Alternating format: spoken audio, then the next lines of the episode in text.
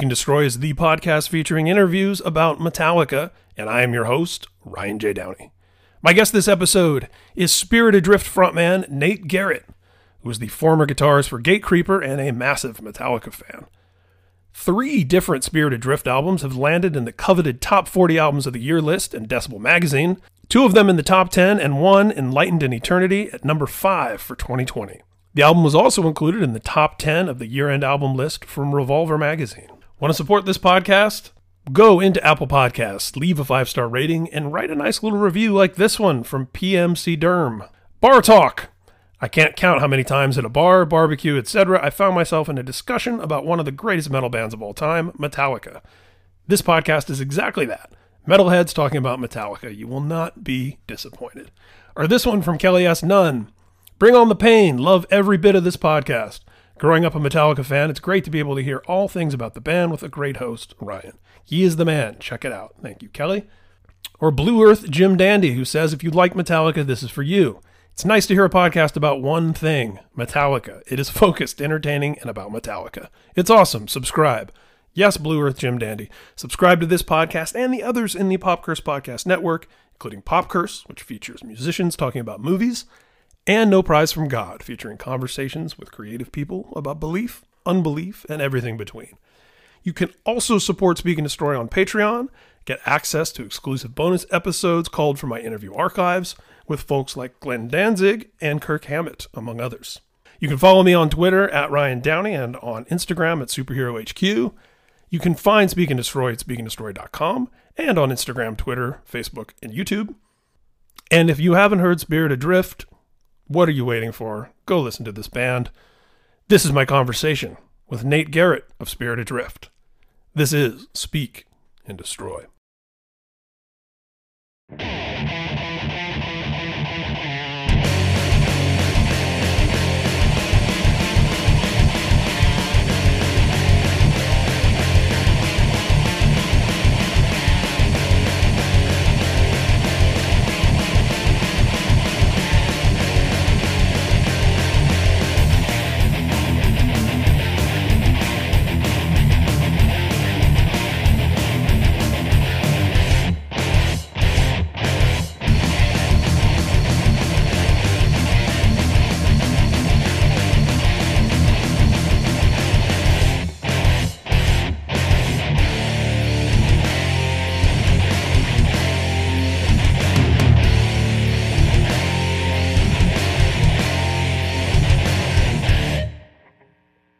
So, Nate, tell me a little bit about before we even get to the Metallica part, your earliest experiences with music, and you know maybe what you heard around the house, and at what point you fell in love with it, and at what point you realized, okay, not only is this something I love, this is something I need to participate in.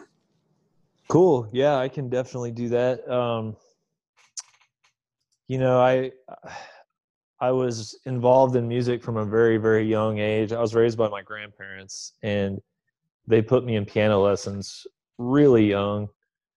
Um, I mean, like toddler age, but I didn't really, even as a really little kid, I didn't really think it was cool. I had no like, there wasn't really any profound level of excitement involved in that but the stuff that I remember hearing super early on that I did take notice of, um, as far as like exciting me and me thinking it was cool. I remember hearing Creedence Clearwater Revival really early on in life. Um, and then from there, I remember when the movie Happy Gilmore came out. Actually, I was pretty young. yes. I was probably in like second grade or third grade or something like that. Um, the intro has Tuesdays Gone by Lynyrd Skynyrd yeah. playing. Yeah. So I heard those guitars and I was like, whoa, that's cool. And I think it took me a while to figure out that it was Lynyrd Skynyrd. Um, and then, you know, this was before it was super easy to just like there were no cell phones. Nobody was really there was no it. Shazam. Yeah. Yeah, nothing like that. Nobody was really using the internet in any sort of uh, useful way. Um, so you just kind of had to randomly hear stuff and hope you could figure out what it was. And the big one was, uh, I mean, I remember Skynyrd, but but the big pivotal moment was hearing Jimi Hendrix on an Apple computer commercial, Purple Haze, Mm. and that's when I got. I was like, I have to get a guitar. Fuck piano. Like, piano sucks. I'm gonna be a guitar player. Uh, and then I, sometime after that, I was watching VH1 and I saw the video for Black Sabbath Paranoid. And that was the moment when I was like, oh, okay, like this is what I'm doing. I looked at those guys and um, that was like the most definitive sense of direction I had ever felt in my life was I wanted to look and sound and be like those guys.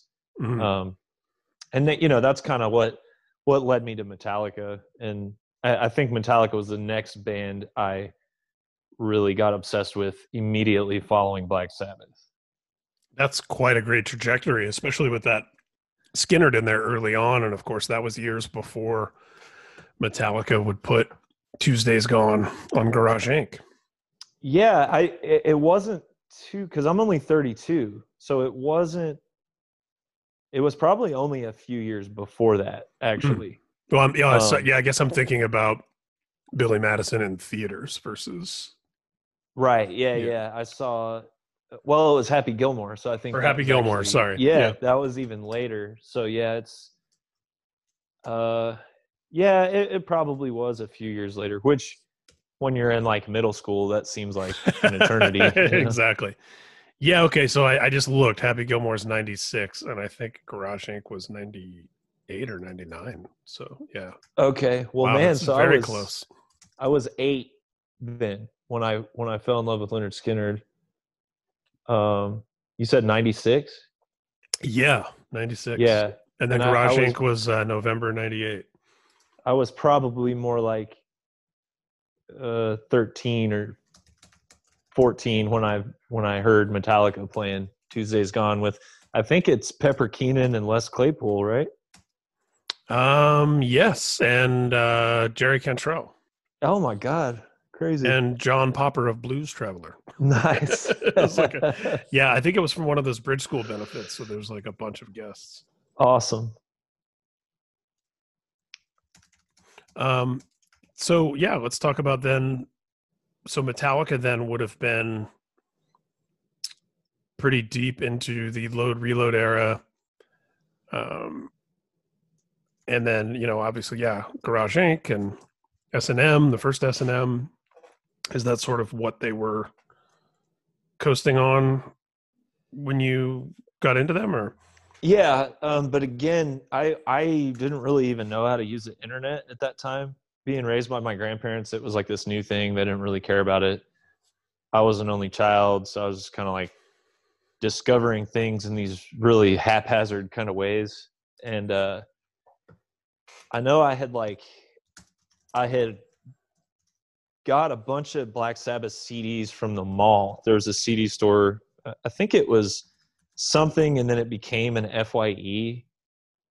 But one of the employees in there was this dude, probably in his 20s, maybe early 30s, who the first time I heard Black Sabbath, I went in there that day and I found this guy and I was like, I need some Black Sabbath CDs. And for the rest of like my middle school and high school years, this guy was kind of like a guide for me, you know. So I picked up a bunch Mhm. of Black Sabbath CDs. Um, you know, I had probably heard five or six different Black Sabbath CDs. I know Past Lives came out, that double live album, right when I was getting into them. mm-hmm. And, uh, you know, I, when I figured out who Metallica was, I, I kind of had a flashback to, uh, I, I went to this summer camp, I think in between fourth and f- or fourth and fifth grade or fifth and sixth grade. Um, and we, it, this camp was in North Carolina. And I remember we went on like a, a backpacking trip that was like three days or something. And we were camping and these rednecks were getting belligerent to uh, the song Fuel and- from Reload. and and I just remember being that age, like out in North Carolina, and hearing this song over and over and over and over, and being like, "Man, that's badass! What is that?" Uh, so I kind of later, um, after I discovered Black Sabbath and stuff like that, I realized like, oh, that's that Metallica band. Okay, and I started piecing together like, oh man, they do that song that's on the radio, "Sad but True." They do that song Mm. too. Um, oh, and they do nothing else matters. And I started figuring out who Metallica was and connecting all these songs. I was like, I can't believe all these badass songs are the same band. So I went to my trusted guy in the the music store in the mall in Bartlesville, Oklahoma. And I was like, hey man, uh, I really like Black Sabbath. You know, I've been listening to all this, but I need to get start getting into Metallica, I think. And he he was like, here's what you need. And he gave me Kill 'em all. Wow. That, oh, wow. What a starting point. Literally, here, here, start at the beginning, kid. yeah. And I'm looking at the cover. I'm like, this is fucking rad. And I'm I'm looking at it, but I don't recognize any of the song titles. And so I start looking looking through whatever CDs they have, and I find the Black album, and I'm like, oh, I know all these songs. So the first two albums that I bought were Kill 'Em All and the Black album, which That is insane and awesome. yeah, yeah, it's kind of cool looking back because that kind of bookends like my favorite period of the band.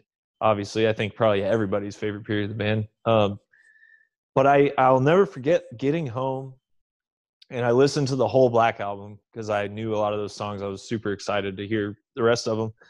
I was like, oh, this is cool. Looking at the band photos, they're all wearing black and stuff. This is fucking awesome. These guys look great, sound great, it's heavy. Um, and then I put on Kill 'Em All, and you have to keep in mind the only other metal band I'd heard at the time was Black Sabbath, Right. and I mean, that the quite the evolutionary leap from the start of metal to the yeah, um, yeah, just about like the, start, of thrash. extreme metal. Yeah, I would say Yeah. Black Sabbath is kind of like, or maybe Mercyful Fate, stuff like that. Um, so I put on Kill 'Em All, and it starts playing, and I didn't dislike it, but I had the distinct thought of, wow, there's been a mistake, and the wrong CD wound up in this CD case. This is not the same band. This is can't possibly be the same band right. and I've listened to the first song, "Hit the Lights." I pop it out and I look, and I'm like, "Wow, it's even got the wrong text on it." You know, because the CD itself has Metallica "Kill 'Em All" on it. I'm like, this can't possibly be the same band.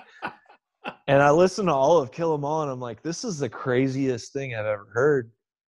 Uh, and then you know, at, for whatever reason, at that age, I was so ignorant about like how bands work and how releasing albums works and how writing songs works and th- i was just completely oblivious to that whole thing so the idea that a band could start off sounding like that and somehow end up sounding like they did on the black album seemed impossible in my mind at the time so i, I literally thought it was some kind of mistake um, so great. but you know, y- you know, then I got Guitar World magazine and I started reading about like Master Puppets, and, and that magazine really helped clue me in on a lot of stuff. Um, so then I filled in the gaps in between those two albums, and obviously it ended up making a lot more sense. But I remember Right. that that first day, I was just like so confused, man. I just couldn't figure it out. You know, it reminds me when I was a kid, I bought a Black Flag, the Black Flag Jealous Again EP, the 12 inch. And I had an older brother who's five years older than me. And I was listening to that 12 inch, like I'd been through it a few times. And my brother came in my room and he said, Hey, you know, you're listening to that on the wrong speed, right? I'd been Oh my I'd just god! been listening to it on the because it was a 12 inch, so I had put it at like you know album speed, but it was it's an EP, so it was supposed to be at like 45 speed. So I was listening to like the most doomed out, sludgy Black That's Flag anyone's ever heard, and, I thought it, and I thought it was 'cause- awesome. Yeah, that that's kind of what they became, though. Ah, that's a good point. it's kind of like you Yeah. you were looking into the future. yeah, and I was looking into my own future as you know, as an adult, doom metal is my subgenre of choice. So nice, nice. Yeah, I, I have some cool uh, early memories of those Black Flag albums too. I love that EP particularly. Me too. And the cover art is just like, I mean, you know, kids throw around the phrase iconic these days, but that was uh, iconic cover art, I think, also. Yeah, for sure. Um, so where did it go from there in terms of, you know, learning to play and jamming with other people and, and, and the intersection of Metallica and your own career, as it were? Well, no bullshit. I I learned every Metallica song on guitar. I had a feeling. That's where I was going yeah. with it. yeah, I had a feeling through the Black Album. Um, wow! Wow! Yeah, every That's song, insane. Every song. Um, you know, I was stuck in this tiny, boring ass, super conservative vanilla town in Oklahoma, and um, yeah, I had issues even as a kid, which has taken me like this long. I'm 32 now to kind of like identify some of the stuff that was going on. But when I was like, you know, 12, 13, 14, probably even getting into 15, I was like pretty antisocial. Um, I still have some remnants of the, that sort of like misanthropy and stuff and social anxiety and stuff like that. But that particular age, I really didn't have a social life at all. So I would sit at home and just learn stuff by ear. I learned a ton of Black Sabbath songs. Um, and you know, like I said, I subscribed to Guitar World magazine. Oh, so you were busting out the tabs.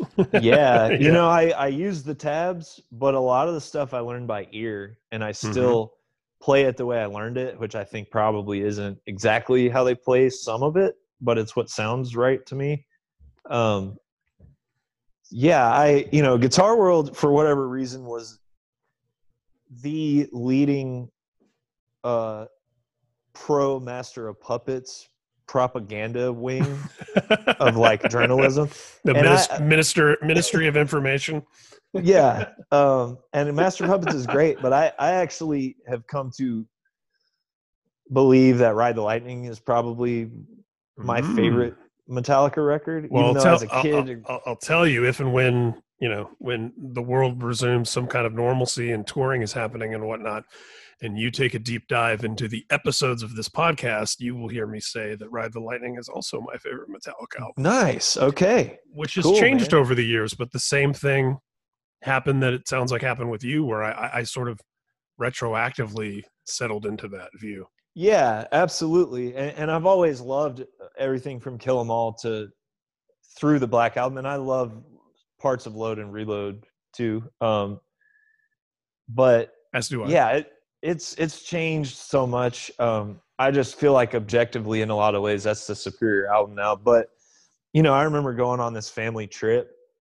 and the only two CDs I had with me, it was like a two week trip, and I had Vulgar Display of Power and and Justice for All, and that's the only I just listened to them back to back to back to back to back for two weeks. So just you're like I want everything dry and crisp and pummeling. oh man, exactly. Those two albums, yeah. yeah, yeah, all treble and mids and yeah, clicky kick drum. Um, yes, yes. But yeah, so you know, Black Album was my favorite at first because that's all the stuff I knew. Um, I think at one point Kill 'Em All was probably even my favorite in certain ways, and then it was Master of Puppets because of Guitar World magazine shoving it down my throat, and then probably Justice, and now I think it's it's Ride the Lightning, and it'll probably change again, I would imagine. But you know, even before I was in a band, I was just sitting there learning every Metallica song, and I didn't That's even know so why. Cool. It just made me happy. It just made me feel accomplished, and I've always had this like really hyper obsessive drive, and to the point of like where it's probably unhealthy. You know, I mean, I was just cooped up in my room, like not talking to anybody, not wanting to do anything. Um, dude, I just I just actually realized how I first figured out who Metallica was. Mm, go on. And it's it's from it, I was in seventh grade, and I like I just had a memory recall. So the the dude that ended up playing bass in the very first band I was in, um, in eighth grade, we were sitting in seventh grade English, and this dude was like super weird. If I was antisocial, this guy was like living in a cave, you know. And uh, The we- the weirdos. name We we always find each other. We always. oh find each yeah, yeah, and we did. His name was Tim. Um, and we were doing seventh grade book reports, but it it had to be a biography. And I remember I chose Muhammad Ali. I was like really into him at the time. My best friend growing up was a boxer. Um, and so the teacher like went around the class and was like, "Who'd you pick for your book report?" And people would say, you know, what are George Washington or whatever, and I was Muhammad Ali. And she got to Tim, and he has this book, and he holds it up, and he goes Metallica, and there's four guys on the cover of this book. She's like, "What? What are you talking about?" He's like, That's the ultimate Hesh- Hesher move. I love it. yeah, and uh, he was like, "I want." Who's your favorite historical figure? Metallica. yeah, exactly. Says I'm doing my book report on Metallica, and she's like, "It has to be one person," and he's like, "But this book is about all four of them," and she wouldn't let him do it. But I remember seeing their picture on the cover, and I was like, "Man, they look badass." And I found them at lunch. I'm like. I, okay, that's how I wound up getting Kill 'Em All because Tim was like, he's the dude that goes, yeah, if you're gonna get anything, get Kill 'Em All because all the other stuff sucks. Oh yes, it's so awesome that you met someone like that too. yeah, That In just 'cause that just se- yeah that just seems like a important seminal part of of the journey is to know Yeah. somebody like that. Totally. Um, I feel like even Metallica would appreciate that, you know. oh, absolutely. Yeah, And, and just the, purist. and the thing about Kill 'Em All that's amazing is if that record existed in some sort of vacuum, right? Like if they never, you know, if the band broke up after they made that, it would still be this really important, cool, special, weird outlier metal album. You know, hundred percent. never yeah. mind the fact that it was essentially the demo for what the band became. Yeah, because it's it's really pretty different you know? I mean there's obviously a lot of dave mustaine on that record but even even still you know there's parts of songs that dave brought in from his old band panic. There's parts that that hetfield brought in from leather charm you know and of course there's a bunch of diamond head and a bunch of motorhead influence in there and it really is you know we just think of it as a metallic album now obviously and we're, we know those songs so well but if you if you were to as an adult discover that band for the first time i feel like that first album sounds really different and almost sort of disconnected from the rest of them right. That's why I couldn't believe that it was the same band that made the Black album. right When I first heard it, I was like, "This isn't possible." Between Right. the production and the songs and the vocals and the playing and everything, I was like, "This can't possibly be the same band." yeah whereas if if you come in through reload and then you hear the black album and then if someone handed you master of puppets and said hey this is their first album you'd be like oh it tracks you know that makes sense Sure. Yeah. yeah kill them all you're just like what who is this weird like scrappy punk band Yeah, totally. Like- and and yeah, I know. just remembered the reason that I got that was not the guy that worked at the CD store. It was my friend Tim, who, and, and you know, I I secretly also got the Black album because I wanted that one because I knew all those songs. yeah Um, that makes sense But- too that was my little secret. You know, I wasn't going to tell Tim that I got the Black album. I just I got Kill 'Em All so I could pass the cool test with Tim. Um, and then yeah, filled in the gaps. And then oddly enough, he and I ended up starting a band with a third guy, uh, our buddy Andrew, who played drums. I played guitar. Tim played bass. Andrew played drums, and that was our very first band. And you know, one of the one of the very few bands we could all agree on was Metallica, and I think Misfits were probably the other. Very cool. And my introduction to the Misfits was via Metallica. Same. call. Yeah. So. Yeah, totally. And I got the uh the coffin like box set. Mm-hmm. Oh, and that would have been new right around that same time that we're we're talking about because I think that I think the coffin box was ninety seven. It was it had come out, yeah, like during this period for sure, or at least around there. Yeah, I think it was. Yeah, maybe ninety six. You know what? I think it was ninety six, and then Static Age coming out by itself was ninety seven. Um, but nevertheless, yeah, those are you know, I mean, I have a Misfits tattoo, and I used to sing in a Misfits tribute band with some friends. So, well, my first band was was damn near a Misfits tribute band. I think we learned almost every Danzig era song at some point. Amazing. Yeah. uh, yeah, I used to. We used to. Uh, we did it. I think four or five times. We. It was always either on Halloween or the Halloween week, and once we opened for a Smiths Morrissey tribute twice Amazing. actually. We opened actually for them twice, but yeah, and it was all, I, I always sang, and then it was different combinations of um, people from different bands that I'm friends with here in California that would that would be in it and stuff. But that's um, killer, dude. What's really funny is the um, the new we're calling him our U.S. touring bass player uh, uh-huh. for Spirit Adrift. His name's Sonny. He played in Arizona's best Misfits tribute band. No way. Yeah. that is awesome. That is so awesome, dude. And it's crazy. I mean, it's one of the things I love about a lot of these bands like Metallica and the Misfits that have such a huge cultural footprint is that they can sustain all all of these tribute bands and stuff, you know, that can have like careers. I mean, Sweet and Tender Hooligans, which is the Morrissey Smith tribute band I was talking about, they sell out House of Blues in San Diego, LA, Las Good Vegas. Lord. And yeah, it's a tribute band. And it's like and it doesn't, you know, I don't feel like those bands take anything away from the real thing. It's so it's just great that there's like this little side industry that can exist. I mean, Zakk Sabbath, that's a great example also. Like True. Yeah. You know, they play pretty decent sized venues. They're they're putting out records now. They just put out a record that's them covering the first Sabbath album. Yeah, we're actually both on a Volume Four tribute album that just came out. Oh, well. that's right. I saw that came yeah. out, but I, you know what? I didn't see who all was on it. Which song did you guys do? We wanted to do Snowblind, but we ended up doing Supernaut, and I'm kind of glad we did because it was like sort of a challenge, and it, I feel like we fucking nailed it. I feel really good about it. I'm gonna have to listen to that as soon as we're done talking. Awesome. that rules. Yeah, my my uh, hardcore band I was in 20 years ago. I don't know if you remember when Hydra Head Records was doing their Black Sabbath tribute, but it was like a series of split seven inches. Oh yeah, I got the Neurosis Soylent Green seven. Yes, and we were trying to get on that, and it's funny in retrospect because we covered it never came out and we didn't do a very good job of it, but we covered Heaven and Hell, and our idea was, hey, nobody's doing Dio era Sabbath. Because there was this weird moment where in the 90s where you know ozzy came back to sabbath and of course everybody worshiped the original lineup as they should.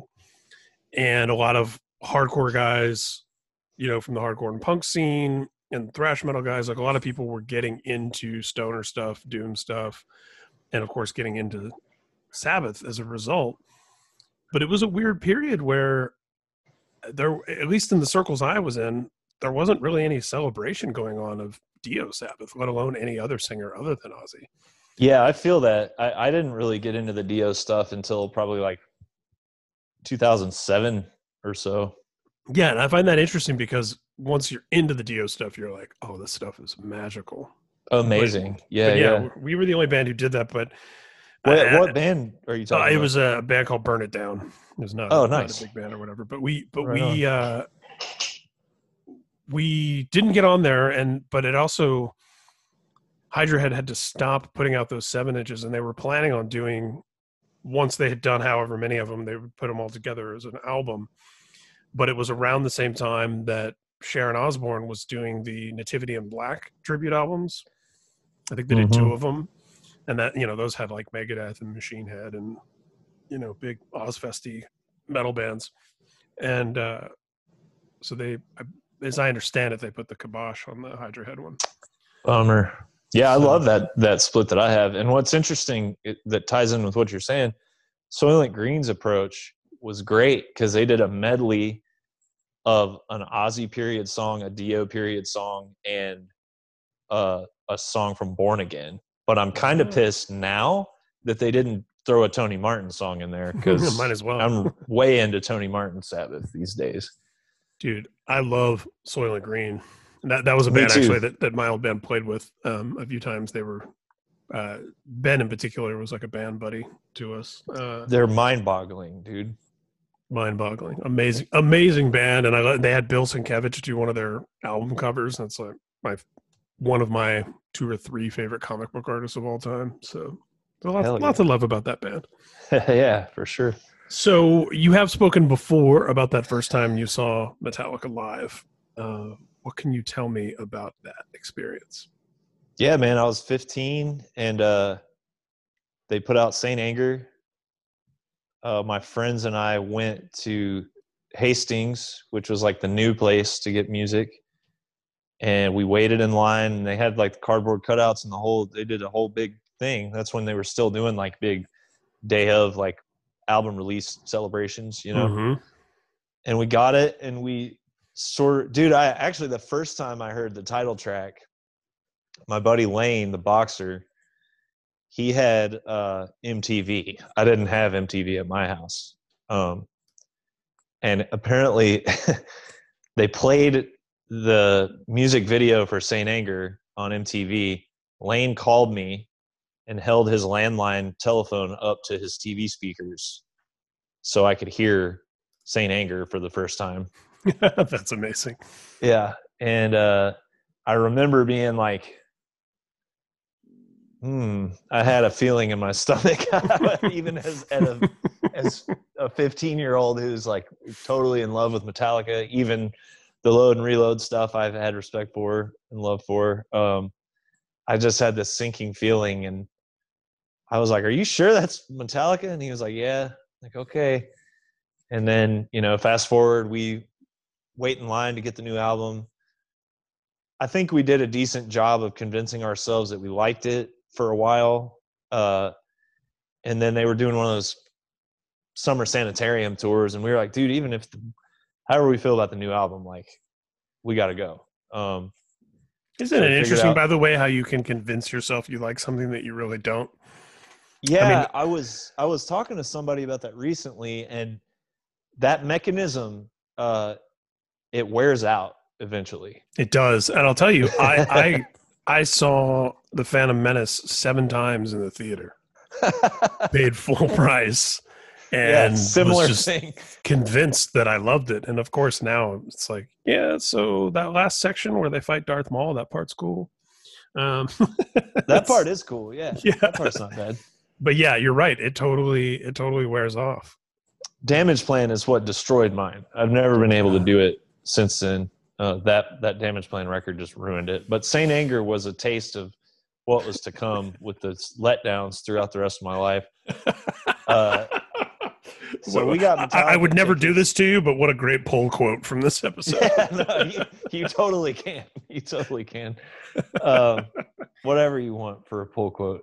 I'm full of them. Um, so yeah, we got tickets. We're 15 years old. I think Lane might have just turned 16, uh, or maybe not, because we had my grandparents drove us to from Oklahoma to uh, St. Louis, and we went saw Metallica. And me and Lane were on the floor.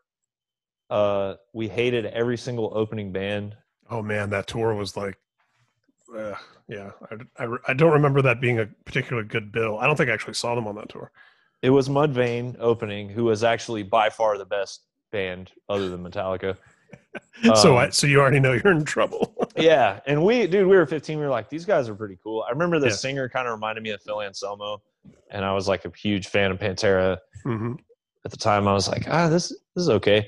But then uh, Deftones played, not into it.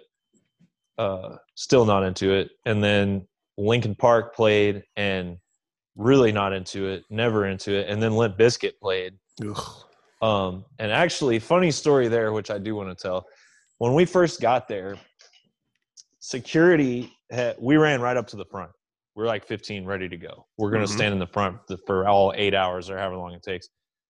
Security had these sandwiches wrapped in tinfoil, and there was like shitty peanut butter sandwiches and cheese sandwiches, and they're handing them out to people. And my friend Lane is like, destroying fools, try, trying to like hoard as many of these sandwiches as he can in his t-shirt and in his pockets.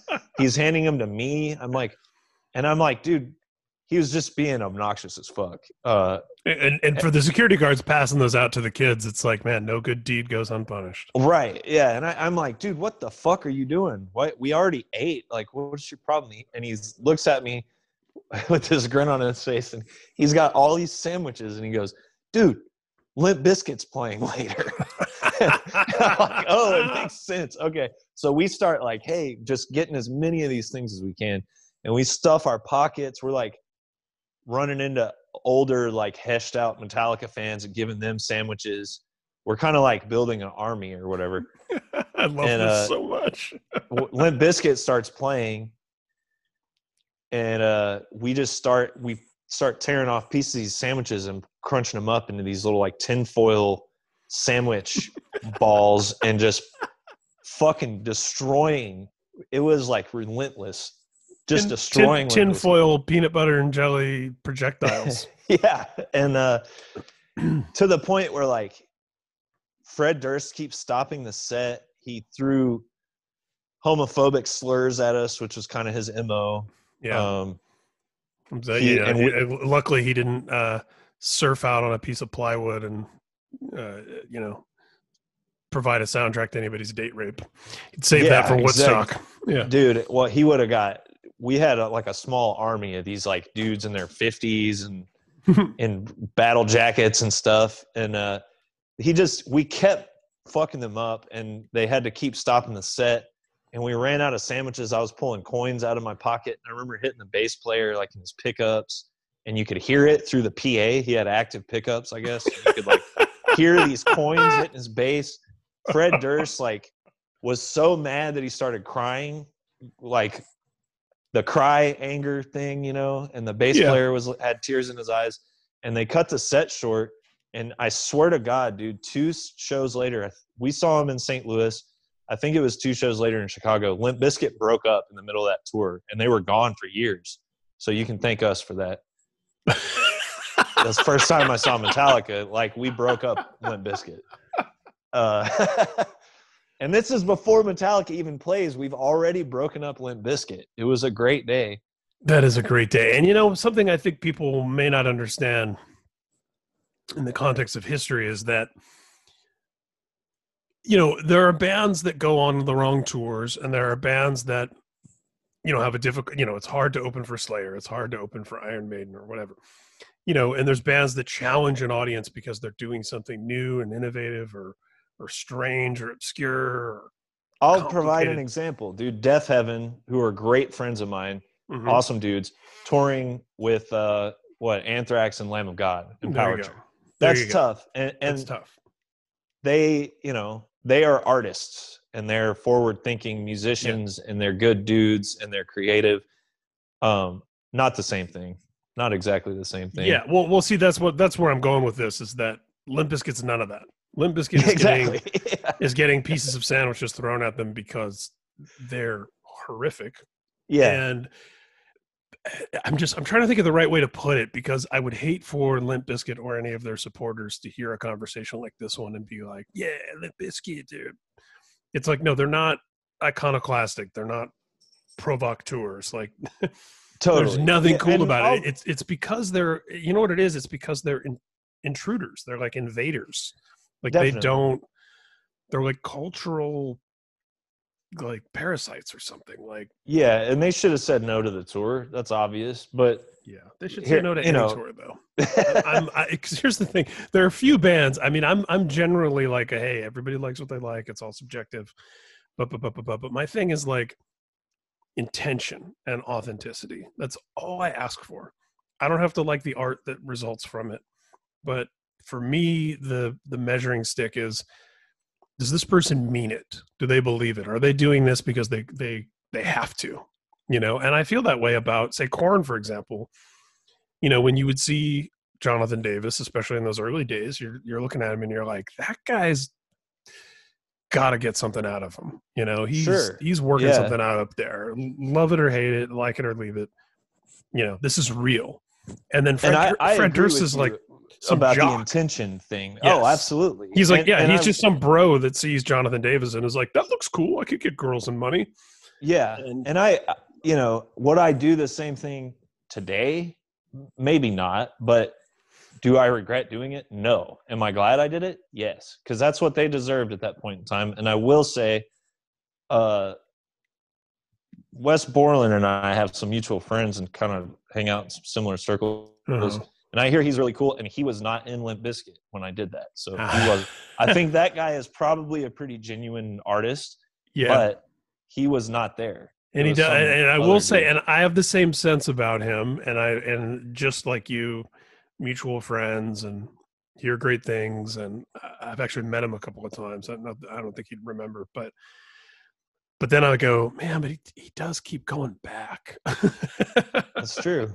That's true. But he he got out before the massacre happened in St. Louis, so That's true. that was a smart move. There was a great, um, I think it was Dennis Miller. It might have been Colin Quinn, one of the great SNL weekend update anchors. I remember doing a joke. It was when the new kids on the block were really huge, and he put up a picture of him, and then he started pointing to Donnie Wahlberg, and he was like, "This is the one I hate the most, and I'll tell you why." Because he's the guy that he's the one that's tough. He's dangerous. And he's always got a look on his face like, "Hey, I might be up here going whoa, oh, oh, oh, but I'm badass." and I feel like from the artistic cred standpoint, that's kind of Wes Borland.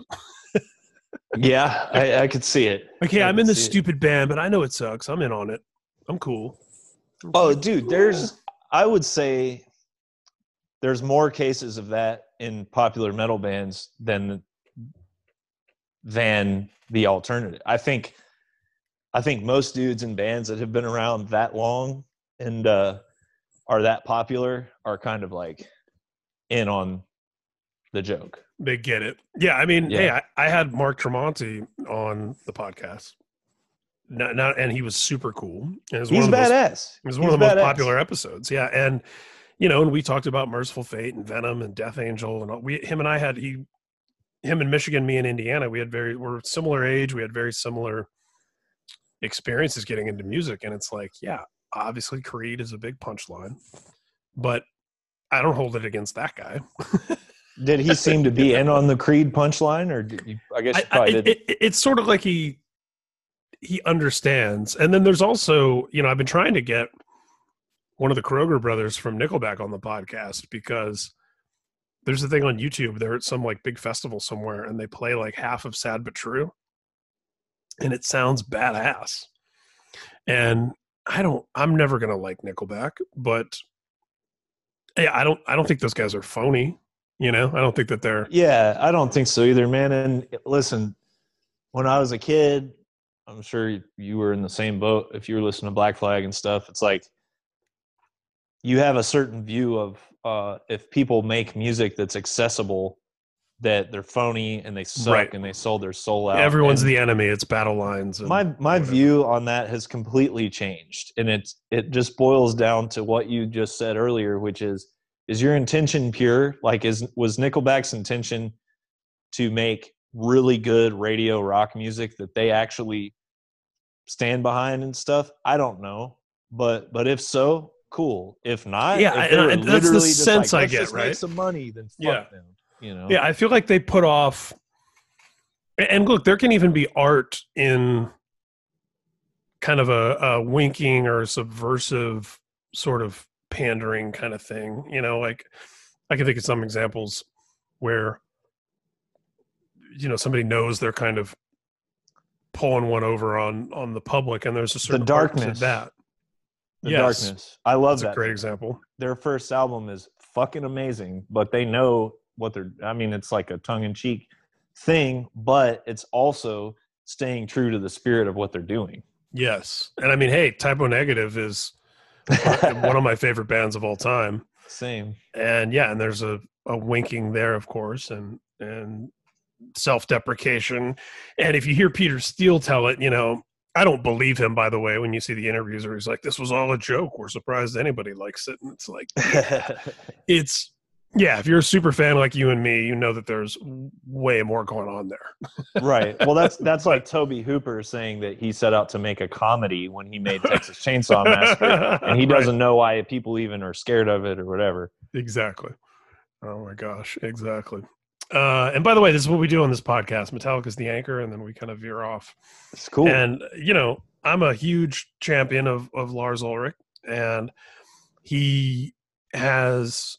I mean, his role in the band just can't be uh, understated in the way and in culture and in the way that he is, you know, always uh, curious, always optimistic, always gregarious, always introducing new bands, always paying tribute to older bands. I say all of this is a preface only to say that uh, I think the brief Metallica Limp Bizkit flirtation was all Lars. yeah, you're probably right. You're probably yeah. right, and and I don't fault Lars for that. Um, you know, if you go back and watch some kind of monster, Kirk was the one that was correct in the situation. Mm-hmm. He said, if we do this and this, and we don't put solos on our album, then we are dating it to this right, period to right and now, which knew, is that's like such an amazing. He's like Silent Bob in that movie, right? Doesn't say anything, and then when he does, it's super profound. Like, yeah, for sure. Yeah, like I mean, you know, Lars had a point. Like, that's going to sound dated. That's not like what's going on right now. And then Kirk just had the superior point, which was, yeah, no, it's going to sound, it's going to date it to right now. And he was right. He, he was. was right. He absolutely was. Um, nobody bats a thousand. yeah, true. Uh, but I, dude, I agree with you with with the Lars thing. Um, have you talked to Matt Harvey from Exhumed by chance? No, and you know what? We have uh, we've been in contact with one another, and they, the Exhumed account actually follows the podcast account.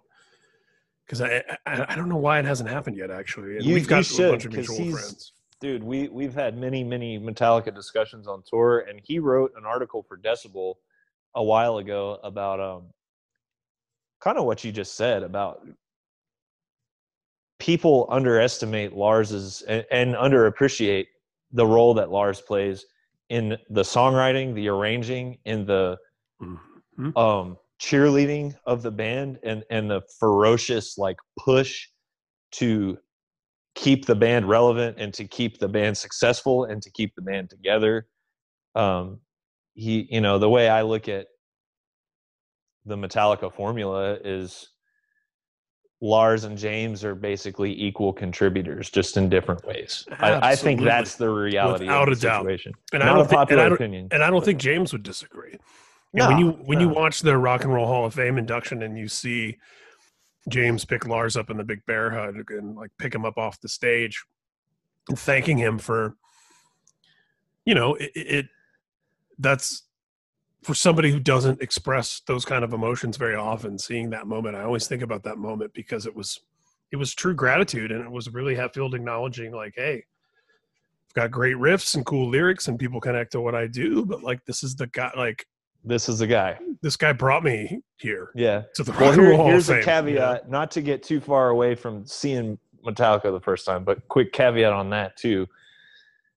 Mustaine and cliff burton made Lars and James who they are, who they became. 100%. Those those two guys like at this point Metallica I think is like really primarily Lars and James an equal contribution, but to get to the songwriters and and creative minds that they ended up becoming, you know, Mustaine and Cliff, I think were largely responsible, you know, legend is Cliff taught them how to do harmonies, and uh, I think Mustaine kind of showed them how to write like superior riffs in, in a lot of ways, and, mm-hmm. and just be and I think super Mustaine aggressive. And, Mustaine and Hetfield, I think, invented a style of guitar playing.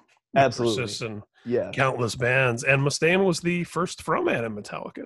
Yeah, you know, sure. J- James didn't really talk, and Mustaine was was the attitude, and the, and I, and I think it all worked out you know, for all the various what if universes, I think it worked out exactly as it should have because, of course, we wouldn't have had Megadeth if Mustaine hadn't been out of Metallica. But also, there's just too much.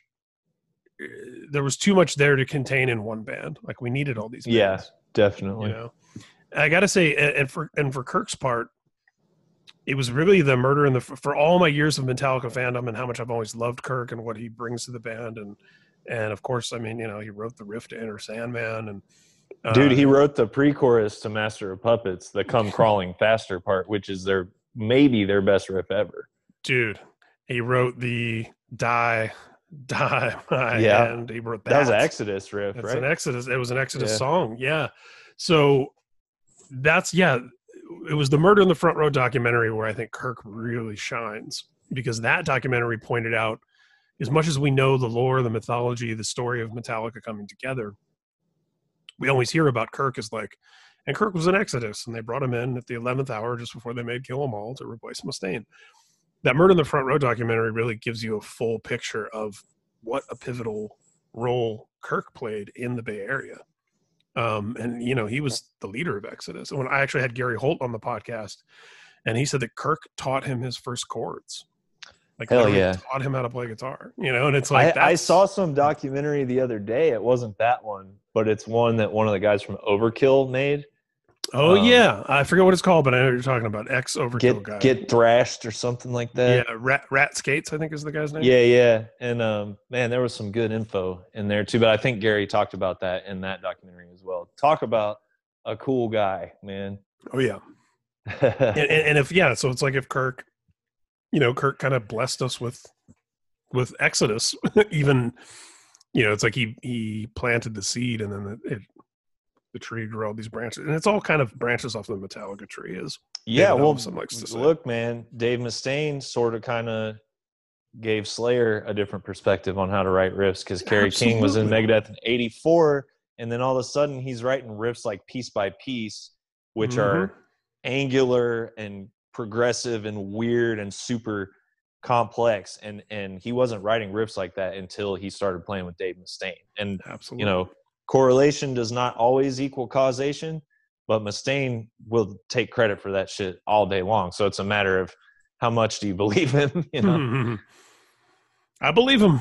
You know, because it's because it's too. uh, and I've said this on the podcast before, but you know, when I was a kid and I was reading liner notes, I understood that Mustaine used to be in Metallica, and I understood that his name was in the writing credits on Kill 'Em All and a little bit on Ride the Lightning.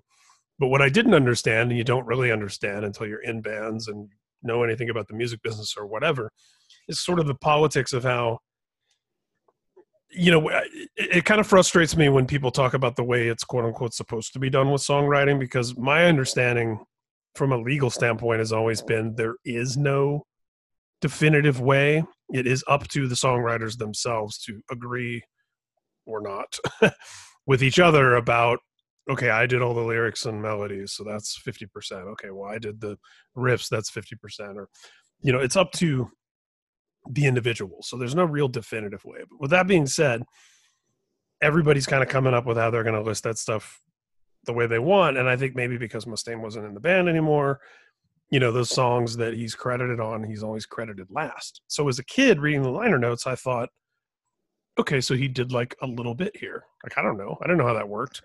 And then, you know, fast forward several decades later, and they're, you know, Mustaine gets up and plays with them at the anniversary shows and Lars says, "Yeah, Dave used to be in this band called Panic, and when he came to Metallica, he brought this song with him called Jump in the Fire." I knew you were going to say jump in the fire Yeah, and it's like I, it was honestly that moment. And Megadeth's the band that got me into metal. You know, one of my favorite bands of all time, some of my favorite records of all time. My favorite guitar solo of all time is the Holy War solo. nice Um, but yeah, it was that. It wasn't until that moment, 2011 or 12 or whenever that was, that I realized like, oh, this was like a complete song. you know, like yeah it, it's taken me this long to really piece together um, the whole the sheer like magnitude of dave mustaine's role not just in metallica but in thrash metal and metal in general um, and i think that's because uh, you know they touch upon it in in the Rust in Peace book that just came out Mhm. every move that metallica made was correct because they had really good management yes, they weren't that fucked up on drugs and booze and stuff. Um, and, and, and, after their first record, there was only one lineup change, and it was because of death.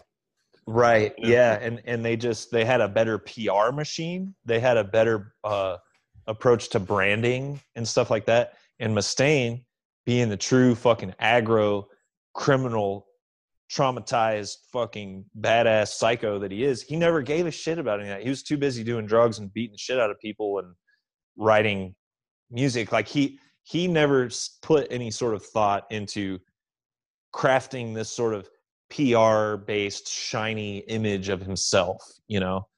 And I think it's just now getting to the point where he's sort of putting the effort in to maybe get the credit that he instead of just like saying some outrageous shit like fuck you guys you know like he claims that his his appearance in some kind of monster was like edited to make him look bad and stuff maybe it was but uh, for sure now he's kind of putting more effort into uh taking what i think is rightfully his being the the massive amount of credit that is due to him for the writing in metallica and possibly influencing Kerry King to write different types of riffs in Slayer, and then obviously like Megadeth. That's that's three of the big four right there that he has a super instrumental role in. You know, absolutely. And if you think about, um, well, if you look at the big four, to your point about the way the organizations have worked and, and so on, I remember saying when the big four shows were happening uh, and looking at the way it was billed, right, where it's like Anthrax plays first, Megadeth plays second, Slayer third, Metallica closes.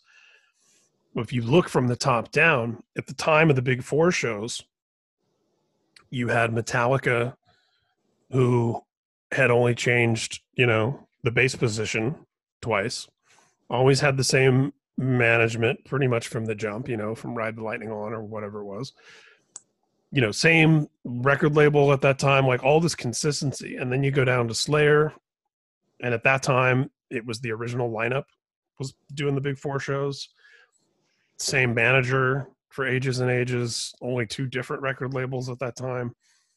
Then you go down to Megadeth, and it's like, okay, now it's only two guys that are consistent. one of them was out for a while, and then it's they've been yeah. on a million labels, they've had a million managers.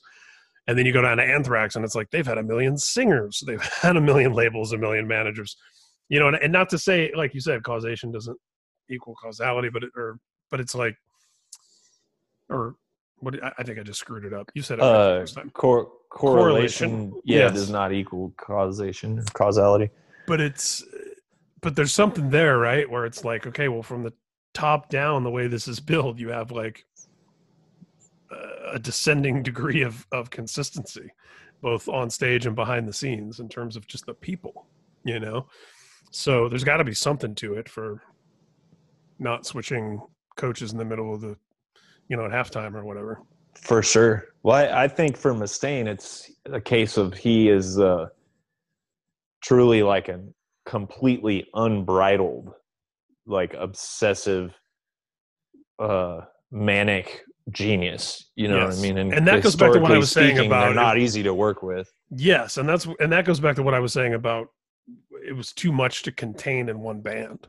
You know, that totally. guy needed to be the leader of his own band. Yeah. And Lars needed to be the leader of a band. And you know, a lot of bands I think function best with the band boss, where one or two people are as Gene and Paul like to say, you got two guys in the driver in the in the front seat of the car and two guys in the back. Um, and I think you know all, most bands I think function best that way. Being honest. Yeah, I agree. I agree totally. I mean, yeah, when you look at a lot of bands that aggressively try to function as a democracy, it seems like they don't get very far, or don't get very far for very long. But yeah, I was man, I was to say something else on the Mustaine related. Oh, I know what it was. This goes to one of your points, bringing us full circle to the top of the conversation we were talking about the distance of time between Happy Gilmore and Garage Inc. and how when you're of a certain age, that span of time seems super long relative to, you know, when you, you know, you said you're in your 30s now. Now it's like starts flying by. Um, oftentimes, one of the things said to kind of discredit Mustaine's, uh, you know, impact and influence within Metallica is that well he was in, he was barely in the band he was in the band for this short amount of time but in the those formative years of a band especially a band that's so important that short amount of time is a lot yeah you know? I, I, mean, I, would say like a month a month is worth like a year in that yeah yeah in that measurement of time for sure for you sure. could you could argue that that I mean it's certainly, and this is no disrespect because I love Jason Newsted, and listeners of this podcast know that um, he's actually my favorite Metallica bassist, and I, I love all of them. But you could you could certainly make the argument that Dave Mustaine had more of an impact on Metallica in that extremely short amount of time before the first album's even recorded than Newsted had in over a decade of service.